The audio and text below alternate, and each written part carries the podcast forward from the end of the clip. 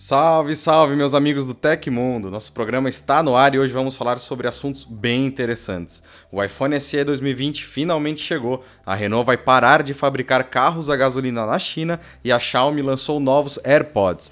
Então fica aí comigo, deixa aquele like bem bacana e bora para as notícias.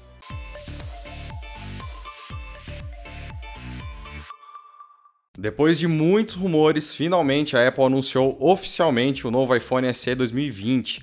No Brasil, o smartphone de baixo custo da maçã será vendido por preços a partir de R$ 3.699 na sua versão mais básica, com 64 GB de armazenamento interno, e ele pode chegar até R$ 4.499 com 256 GB de armazenamento interno. Nos Estados Unidos, a pré-encomenda começa já nesta sexta-feira, enquanto a chegada nas lojas fica para o dia 24 de abril. Apesar de já aparecer no site brasileiro da Apple, o iPhone SE 2020 ainda não tem data para ser comercializado por aqui, mas mesmo assim, a empresa diz que isso vai acontecer em breve. O novo iPhone SE tem um design muito parecido com o já conhecido iPhone 8, lançado em 2017. Isso se aplica à tela de 4,7 polegadas, além de molduras bem grandes na parte superior e inferior. Quem já dá as caras novamente é o extinto botão Home com seu Touch ID. Ele estará disponível nas cores branco, preto e vermelho. Um upgrade em relação aos modelos mais antigos de iPhone é a presença do chip A13 Bionic da própria Apple, que está presente nos iPhones 11 e 11 Pro. Todos os detalhes sobre o novo iPhone você encontra lá no site do Tecmundo, então corre lá.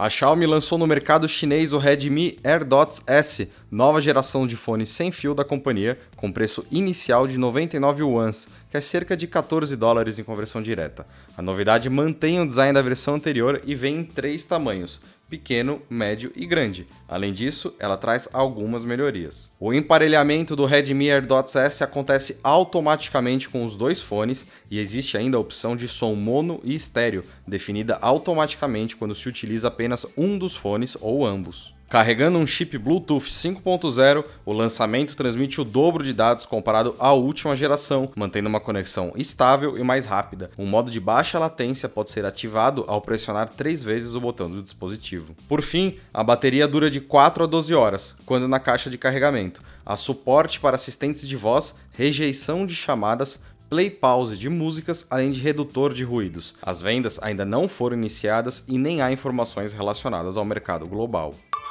O grupo Renault anunciou ontem que vai interromper as vendas de carros movidos a combustão na China para focar no mercado de carros elétricos e LCVs, veículos da categoria N1, ou seja, que pesam até 3,5 toneladas e são utilizados para transporte de mercadorias. Essa mudança pode estar relacionada à recente redução do número de vendas de carros convencionais. Em 2019, por exemplo, a montadora francesa vendeu apenas 18.607 carros movidos a combustão no país, enquanto sua capacidade de produção anual chegou a 110 mil veículos. Com isso, a Renault teve um prejuízo de mais de 212 milhões de reais e precisou repensar a sua estratégia de negócios no país. Para fins de comparação, as vendas no segmento LCV totalizaram quase 162 mil no mesmo ano. Uma das novidades mais importantes divulgadas no comunicado é que o Renault City KZE, um Kwid elétrico, carro urbano totalmente elétrico e fabricado e vendido na China desde 2019, será comercializado globalmente.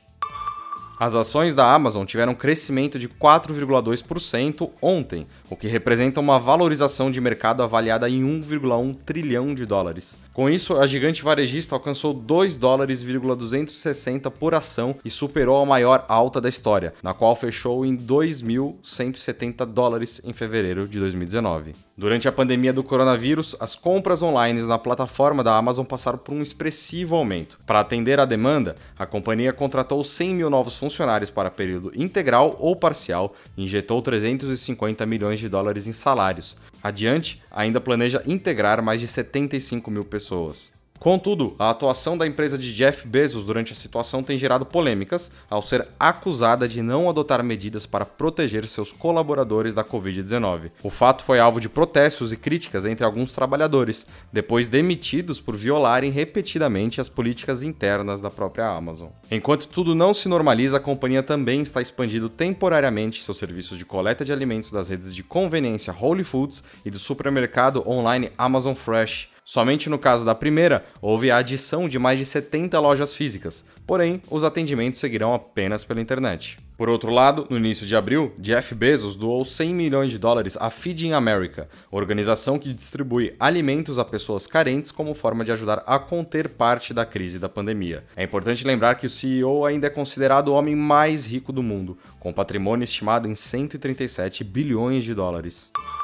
A pandemia da Covid-19 tem apresentado reflexos que vão além da questão de saúde pública.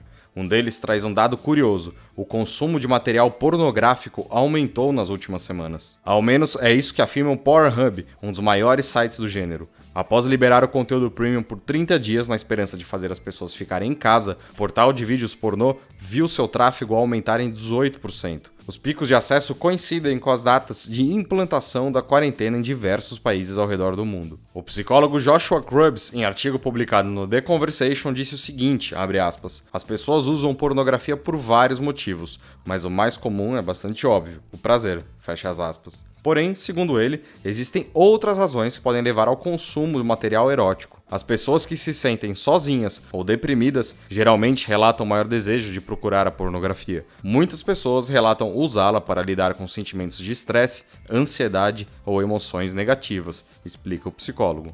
Ele também ressaltou que o TED pode ser um gatilho para o consumo desse conteúdo. Assim, o isolamento social e os temores do avanço da doença criam um cenário ideal para que mais pessoas utilizem o alto prazer como uma forma de aliviar a cabeça e de passar o tempo.